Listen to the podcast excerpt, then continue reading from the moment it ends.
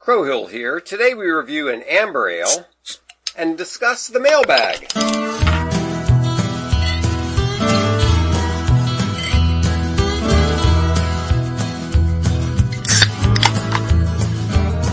Hello, and welcome to Beer and Conversation with Pigweed and Crowhill. Good evening, Pigweed. Good evening, Crowhill.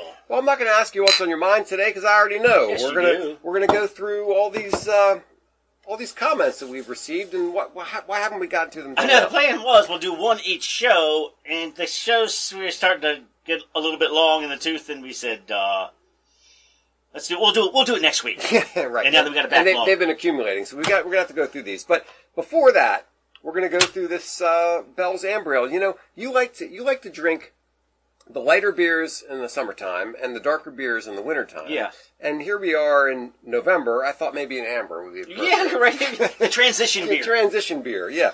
And also Bell's, I don't know if you know, Bell's recently got sold.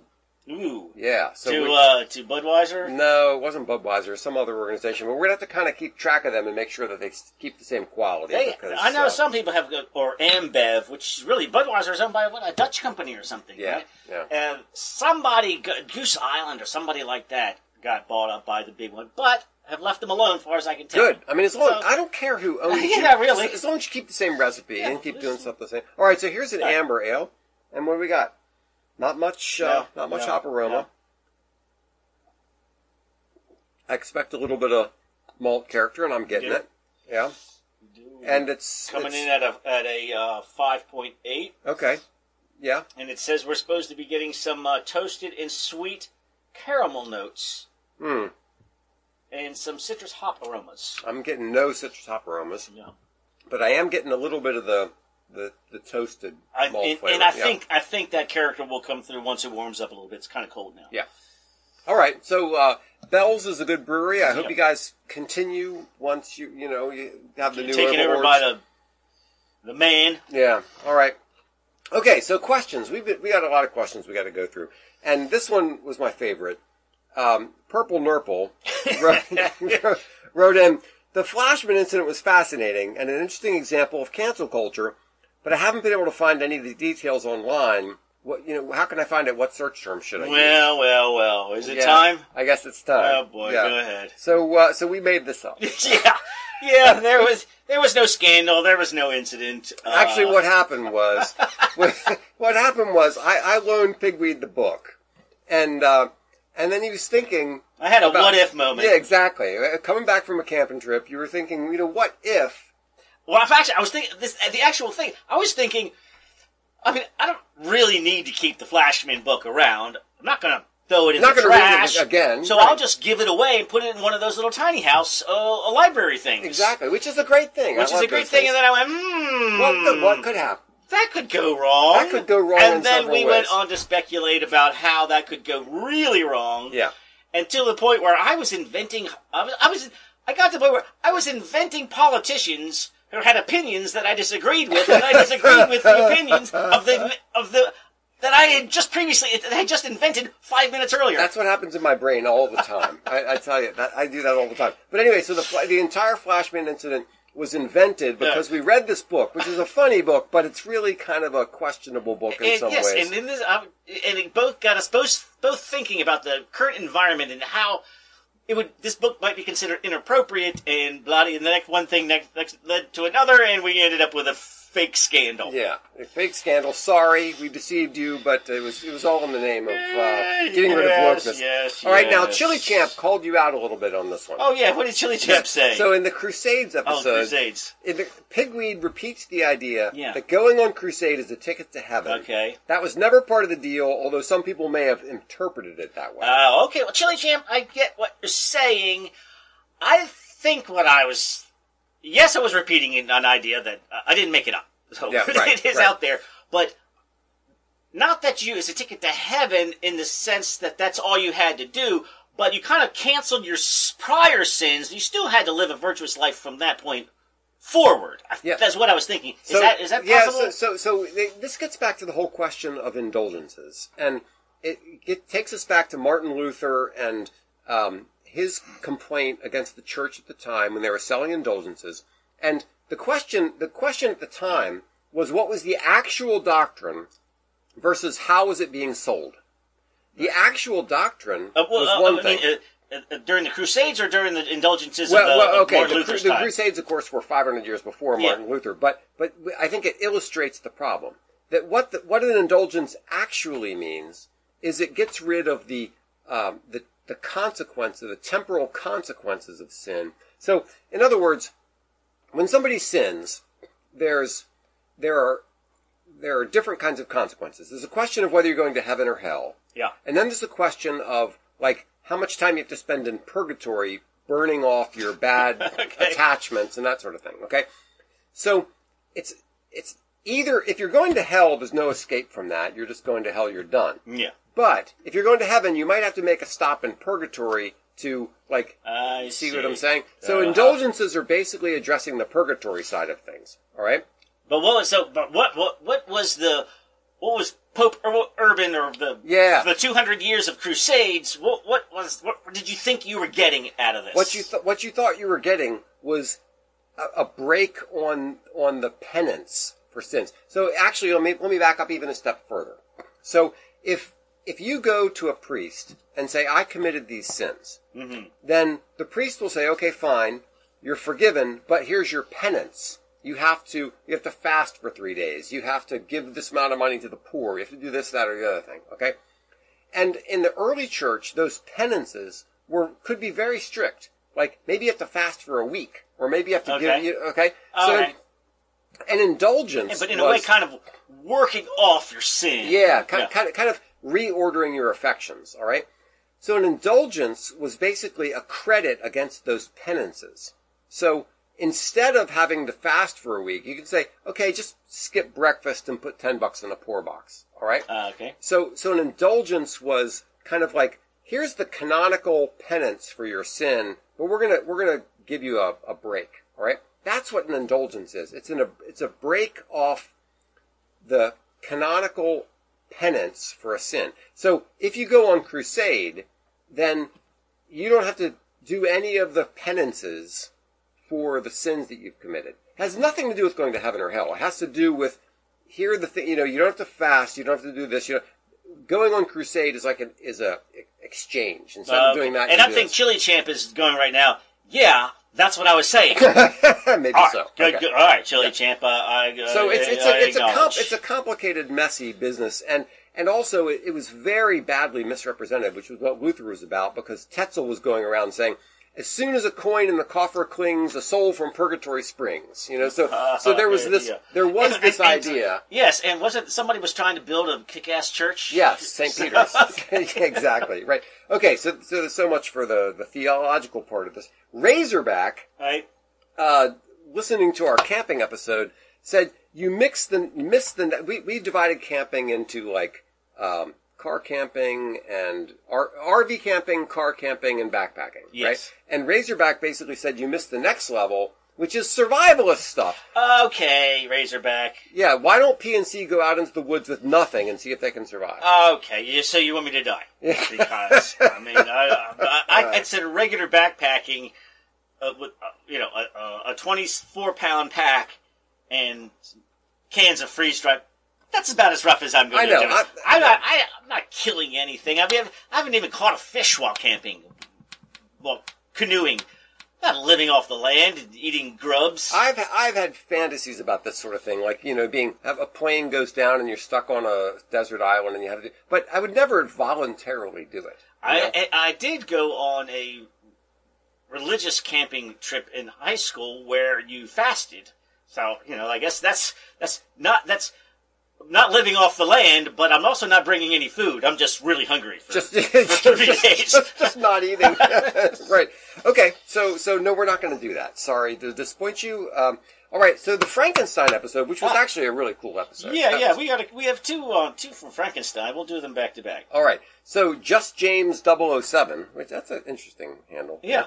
In the Frankenstein episode, Crowhill had the suicide wrong. It wasn't Mary's first husband who committed suicide, but Percy's first wife. I thought that well, well it was a astute observation for a man who knows his uh, Victorian Yeah. uh, authors very well. But I also thought the reason that was brought up was to bolster the idea that Mary Shelley had this had this difficult young life, which led to the writing writing of this.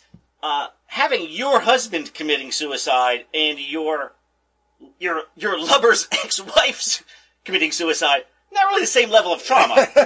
like, Right, yeah. It's not like she was wow, she was really touched by that well, an event to somebody she didn't know that happened before she was even around.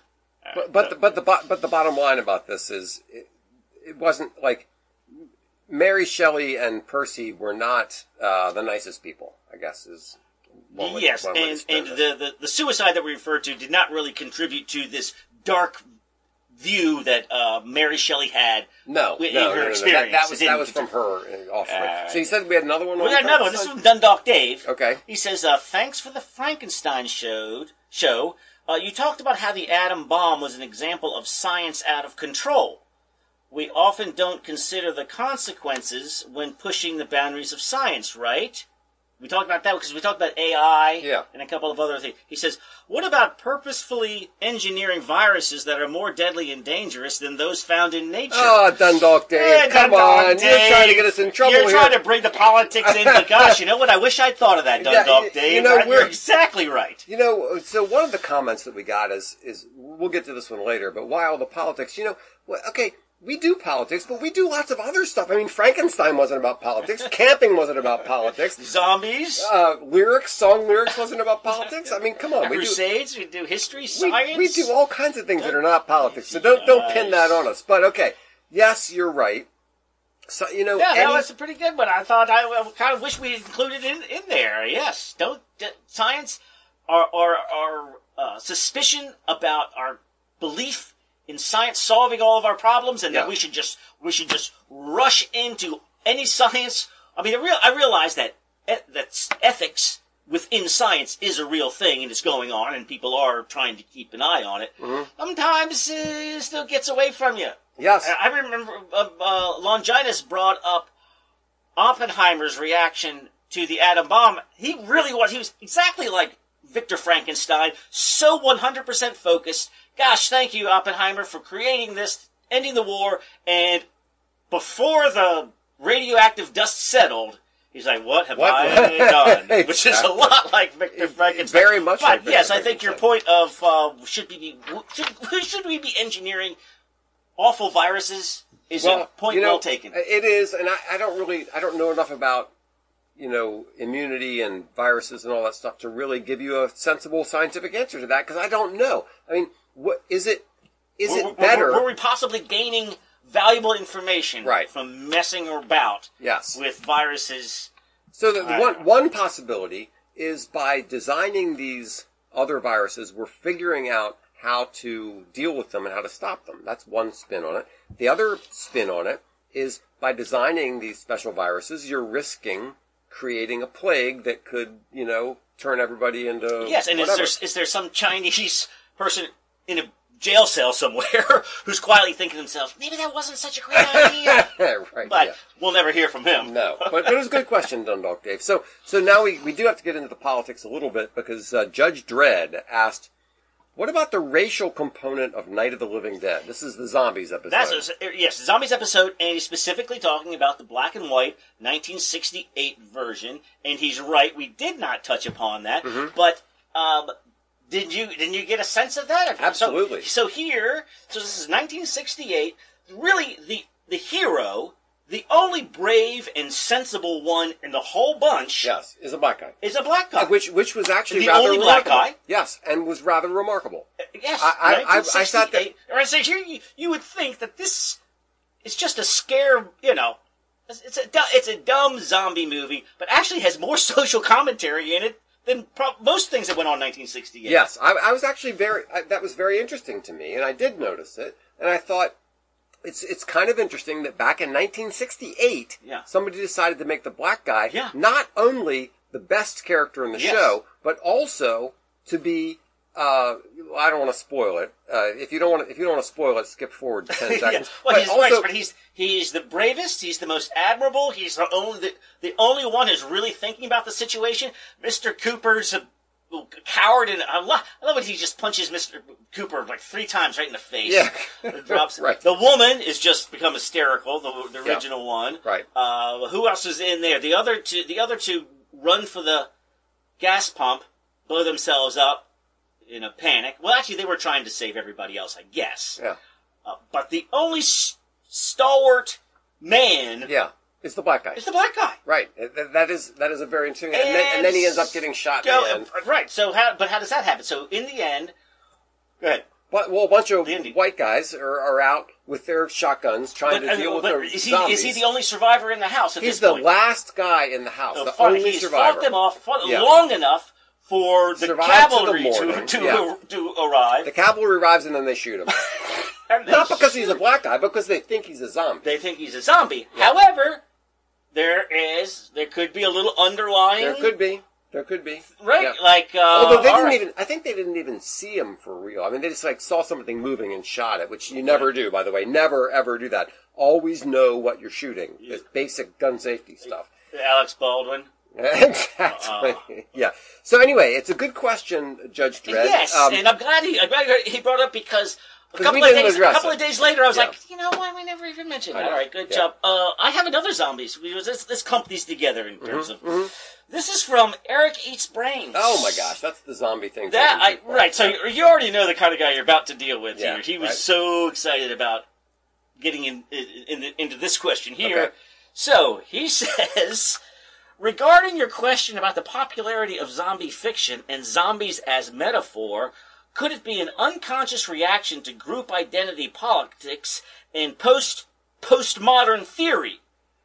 I, I don't know, Eric. I'm going to move on to your next comment That, here. that, It that says- kind of went right over my head. the way that you- all right. Well, just just wait. He's not done. All right. Yeah. He's been eating a lot of brains. Okay. I'm telling you. Yeah. Uh, there's also the notion of material reductionism, Okay. which states that everything, including consciousness, Right. can be explained by its simpler parts. Okay, I got that part. Mind can be explained by an understanding of the brain. This suggests that a cause and effect scenario governs all. Therefore, free will doesn't exist. Right. Meet the Meat Rob Robots of Susan Blackmore and the Little Sam Harris book that argues for no free will. Okay, I, I understood that. I'm not sure if there's Right. this underlie if this is part of the zombie. Well, it does. It gets into the philosophical zombie thing, but keep going. Okay. All right. Lastly, there's the behaviorism theory. It's the Skinnerian pigeons. Again, we react to our social environment that has a stronghold on us and free will. Dawn of the Dead takes place in a shopping mall. What is a shopping mall but an intricately designed space where everything is designed to make the consumer consume? Now overlay this with our virtual reality. The question is, do we choose to tap our phones when a message comes in, even a spam message, or or are we conditioned to automatically tap? Okay, so Wow, so Eric he's, he's. Been, he's been eating a lot of brains. Oh, wow. yeah. Okay. All right. So so let me address the middle paragraph because I understand that one. All right. Okay. So All right, Material- Eric, you might want to dial back on the brains. yeah. So material reductionism. What he's talking about there is is trying to trying to reduce things down to something simpler, where you have what seems to be a complicated thing. You're going to reduce it down. and Say no. Everything just comes down to matter. And if matter explains everything, Yeah. including consciousness, Yeah. Well, matter, like if I pick up this this thing and I drop it, it doesn't choose where it's going to fall, right? There there are laws of gravity and everything else that determine where it's going to be. If if consciousness reduces down to the brain and the brace, brain reduces down to biochemistry, Yeah, yeah. and all that, Just, then yes, synapses firing. Yes, yeah. exact. All those things follow laws that we understand. Yes. And the whole concept of free will just doesn't make any sense because it's just a matter of physical determinism, right? So that's what he's getting at here. And if if the mind is explained by what the brain does and everything is cause and effect, free will doesn't exist. And then we get into this question of, well, are we just deceiving ourselves in believing that we have free will and first person And, experience and he, and all he that he's stuff. suggesting that that is the undercurrent of the zombie, Of zombie, fascination yeah. is that really we're just more sophisticated zombies, and if you reduce it down, we're really no more than just "Ah, meat, meat robots groaning into the mall. Yes, we're, we're meat robots. Well, Eric, uh, interesting, but dial it back, I know. buddy. Yeah, yeah. Try to try to try to. Sheesh, yeah, okay. thank you very much. Yes. All right. So how about this one? Marsha, Marsha, Marsha. Yeah, a nice she- reference to our Oh, childhood. there. uh, which I'm assuming uh, we finally. I think it's our first. Well, it's hard. It's hard to tell by the names. Yes. But I'm kind of feeling like this might be the first women. Might be the first woman comment. Right. Yeah. PNC want. Uh, this is back to our episode on Oh. PNC want women to be happy and safe. Yeah. PNC women want happy, women to be happy and safe. Does that mean you support the ERA? All right. Well, I'm going to give this to you. Okay. So so um, as a general rule, Oh, what? I mean, equal rights amendment. Yeah. Do you not want women to be equal? Yes. I guess is what she's saying. Yes, yes, that's Yes. the question. So, so I guess my answer is no. My answer is, as a general rule, in the vast majority of cases, yes, men and women should be treated equally. Mm-hmm. But there are a couple specific areas where men and women cannot and should not be treated equally. One has to do with childbirth. Um, men can't have babies, women can. So I'm sorry, that's just Well, the way not is. got the recent newsletter. Used the proper Exactly, words. Exactly. So, so there, there are situations where men and women are different and should be treated differently. Um, the, the, the most obvious one is childbirth. The next one, which is, which is possibly subject to some debate, is the question of like being drafted into the military. Yep. Personally, I think You, men, you, men you- you don't be- think that drafting women is part of uh, wanting women to be happy and safe? I know, I do not. I think you're right. I, do not. I do not want women drafted. I, I'm not saying women shouldn't serve in the military. I mean, Captain Crowhill serves in the Yes, she military, and and I'm very proud of her, and that's all wonderful.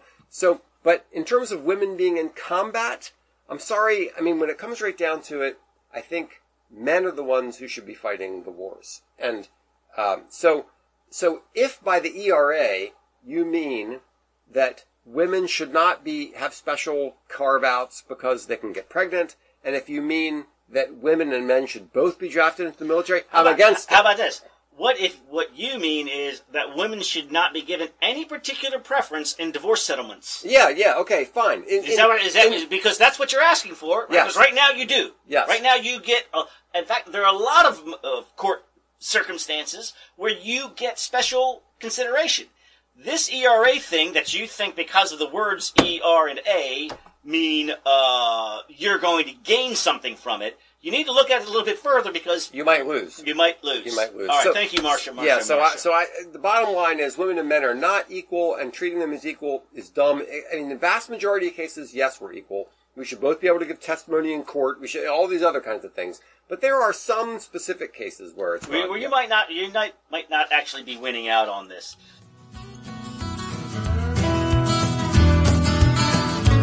Pigweed here.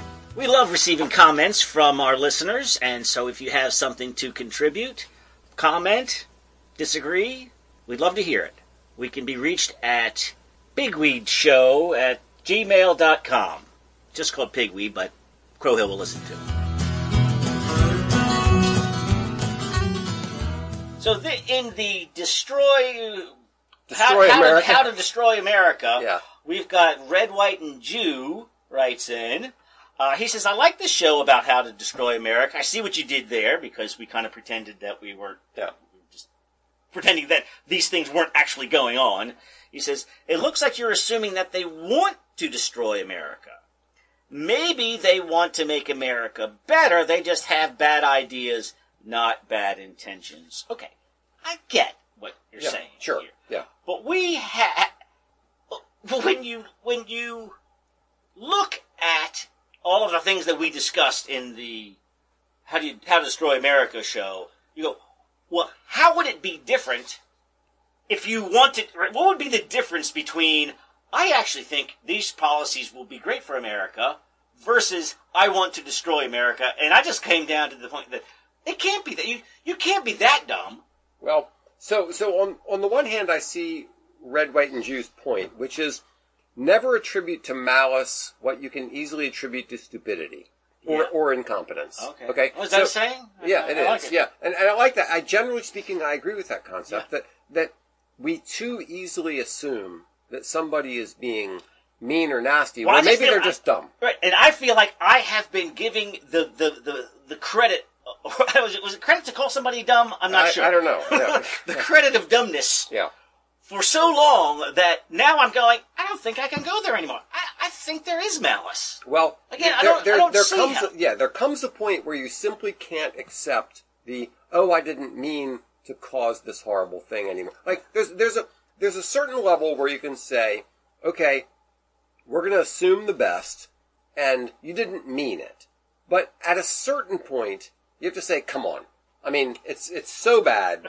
Obviously, you, You really it. didn't think this through to the point where you thought that this was Yeah. going to turn out bad. Now, so, so- sort of transitioning a little bit, it got, it got, it got me thinking about the, that cartoon that we saw about uh, where Joe Biden is shooting himself in the foot with Yeah. all of his bad policies, Yeah. and AOC says you're being too moderate. They don't. I don't think that AOC think that these policies, which are currently destroying America, they're they're saying we don't want to destroy America. We don't want to listen to you saying you don't like our policies because we are so convinced of how wonderful this is going to be that we're uh, we need the power to shove them down your throats. However, trust me, you will thank us later because it's going to make America so much better. Yeah. Really? I mean, I don't and know. since since when is America built on this idea of we're going to trust you and we're not going to, you know, we're just going to trust whatever you've got in the bag over there. I don't know what it is. We're just going to trust you. Yeah, no, no, we don't do that. Well, all right. So thank you there, Red White. All right, and so this is this is a weird weird name. I, I think people are making up these names based on their questioning. But uh, so Young Fung said said, uh, "What's with all the politics? You guys say you like Jordan Peterson. Do you take his advice? You want to tell us how to run the world, but are your bedrooms clean?" Well, I, actually, I'm a little. Con- I don't. I don't con- consider Jordan Policy. when we talk about Jordan Peterson, we're usually talking about cultural. I don't. We do a lot of politics, Yeah. but I don't associate the politics with Jordan Peterson Yeah. necessarily. Okay, that's But true. let's just go. Let's move on. Let's just do the Jordan Peterson part. Yeah, so so the, the the point of this is Jordan Peterson likes to say before you try to restructure the world, first demonstrate some some some competence in like making your bedroom clean, cleaning your garage, getting Get your, your own house in get order. your own house in order before you. Okay, so so okay. I mean, I, I get the criticism, right. but I also don't feel like we're trying to tell everybody how to run the world. We're just sort of comment, commenting on what we see. It's not like we're going out and saying pass this law or No, I'm not. Uh, uh, well, I think of it this way. If it turned out that my moral and social and political worldview was entirely consistent, with no contradictions and no hypocrisy, uh, I would. No one would be more surprised than me. you really? I I don't think that that's. Yeah. I guess my reaction to this is, look, I, I'm a citizen of the United States. That means I have to vote. That means, oh, I don't have to vote. I have the right not to, but that means I get the right to vote, which means I should be informed and have opinions about the way things are being run. Okay? And that's basically all we're trying to do, is we're trying to say, when we look at the way things are going and what's happening in the world, here we are as just a couple of normal guys drinking some beers, I'm just saying, saying that I yeah saying I, I don't you know I, I don't agree with this Or or, I do agree with this. Right. Or that, um, no, I, I have not read the 12 rules. I don't, I don't have them posted. And I don't wake up every day going, am I following all of the 12 rules? Yeah. By Jordan Peterson, I just think that this is refreshing, that he's offering the, the re- refreshing advice to telling y- young men Yeah. the opposite of what they're hearing. Yeah. Which is, you know what? You need to stand up, be responsible, take care, you know, take care of business. Uh, don't consider yourself a victim. Be a man. Yeah. Stand up straight. All seems like good stuff. I just I, so no, I don't read the twelve rules and follow them every day. But I also I came up with a new fallacy. okay. This is called this is Pigweed's quarterback coach fallacy. Yeah. The quarterback coach fallacy is this. There's a quarterback coach, and he's got this young, strapping, healthy, powerful, strong armed quarterback. Yeah. He recognizes a mechanical flaw, Mm-hmm. he says, in his delivery, Mhm. in his footwork. Mhm. And then the quarterback turns around and goes, Well, you think you can do better? I can throw better than you can. Why would I listen to you? Okay. Yeah. Yeah, Right. yeah, right. Yeah, you. Of course, the quarterback coach can't throw, but that doesn't mean that he's.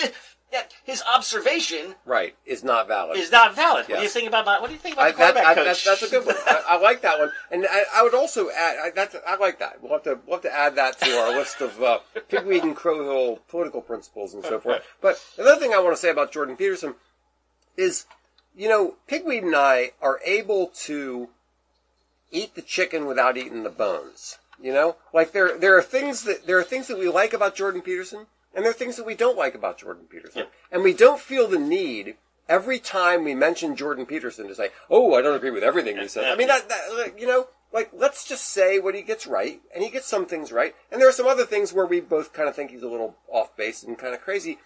Okay, fine, but there there really isn't a person in the universe that I agree with 100% on everything. Alright. I don't I don't have to always give this like Weasley language about how I don't agree with it. Okay. Everything's got to be qualified. Yeah, I know. uh, Just forget that. I, we agree with some of what he says, and All right, good. young Fung, thank you for writing in, Yeah. but you know, don't hold us to a standard that uh, no one could. meet, Yeah, but, exactly. uh, thanks for listening. So, so I got another one from um, from Beerhead, and he says I've been listening to you guys for a couple of years now, Yeah. and you inspired me to get into home brewing.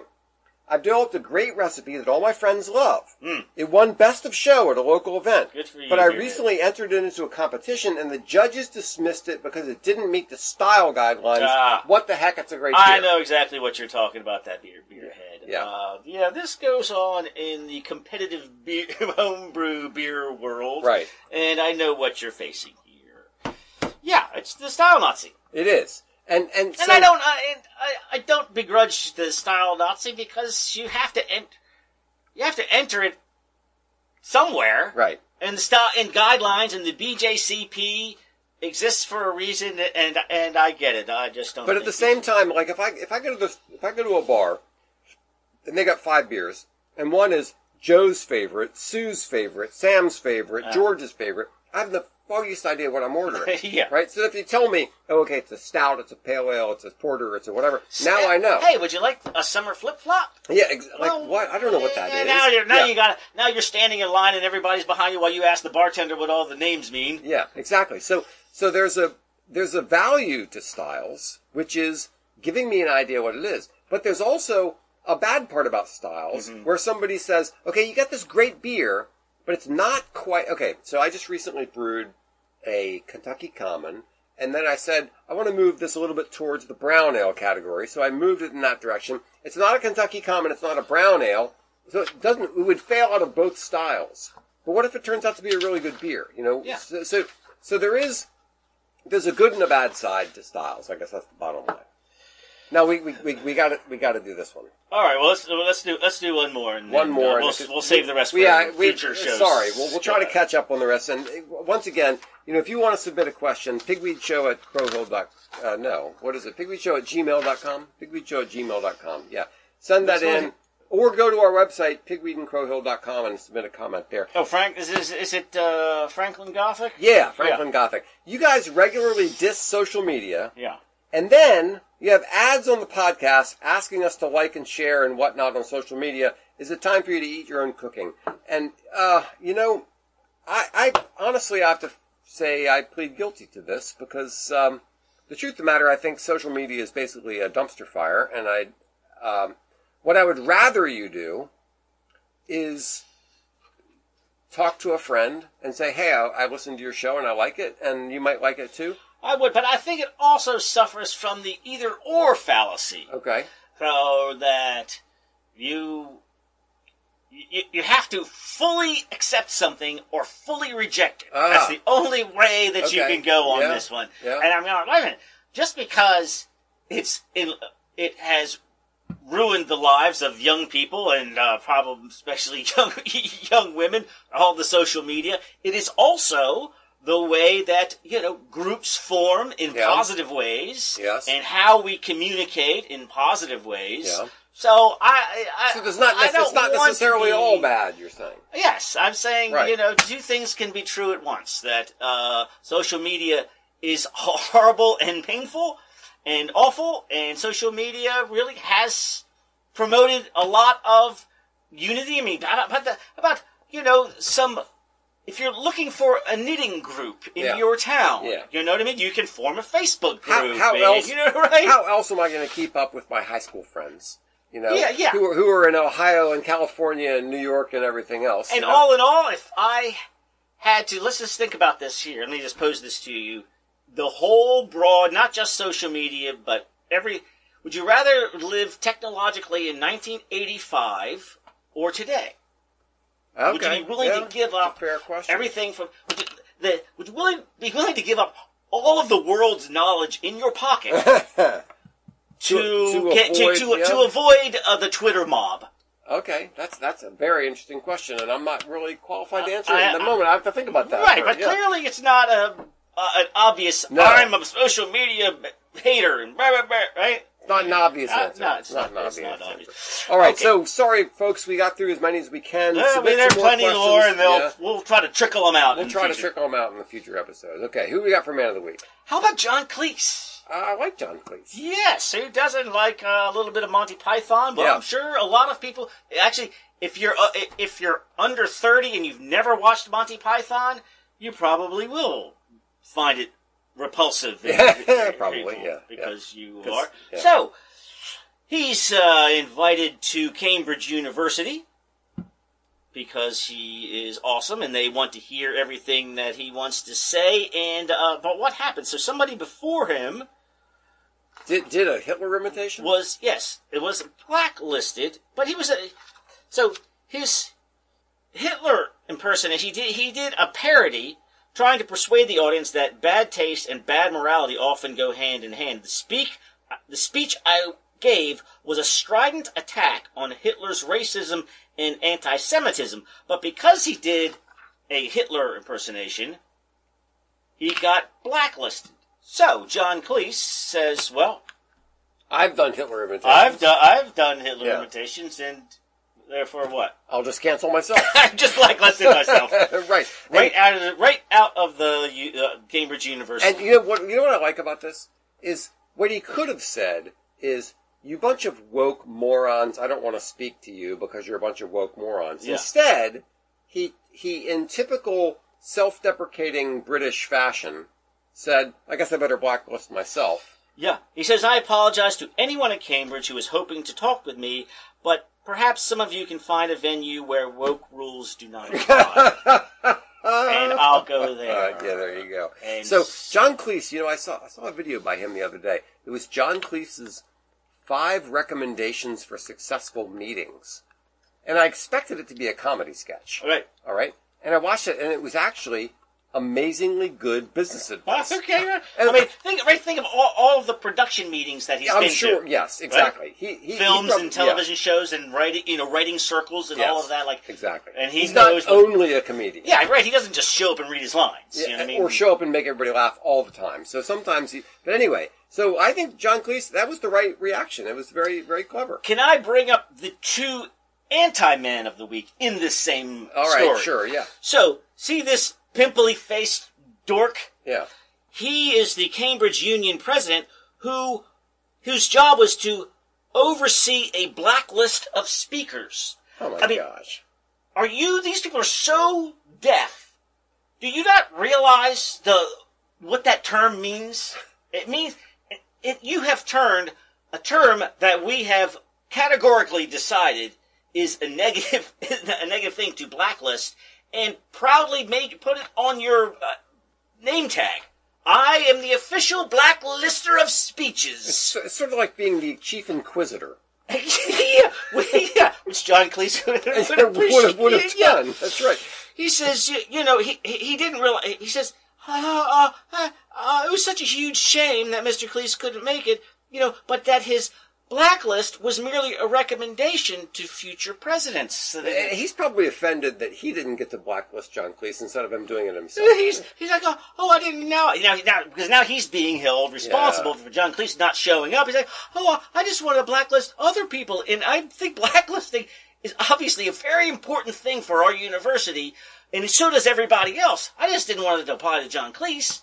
All right, you. Mr. I, I guess Mr. Bradwell. Do you think this dork deserves to be called Mr. Bradwell? No, he should probably just be face called- beta. And then the second one is so the guy, so John Cleese, right? one of the most powerful men in, in Britain, comes to your defense, and the guy who originally got Blacklisted. got blacklisted, Mr. Graham hyphen Dixon, he followed this up with an apology.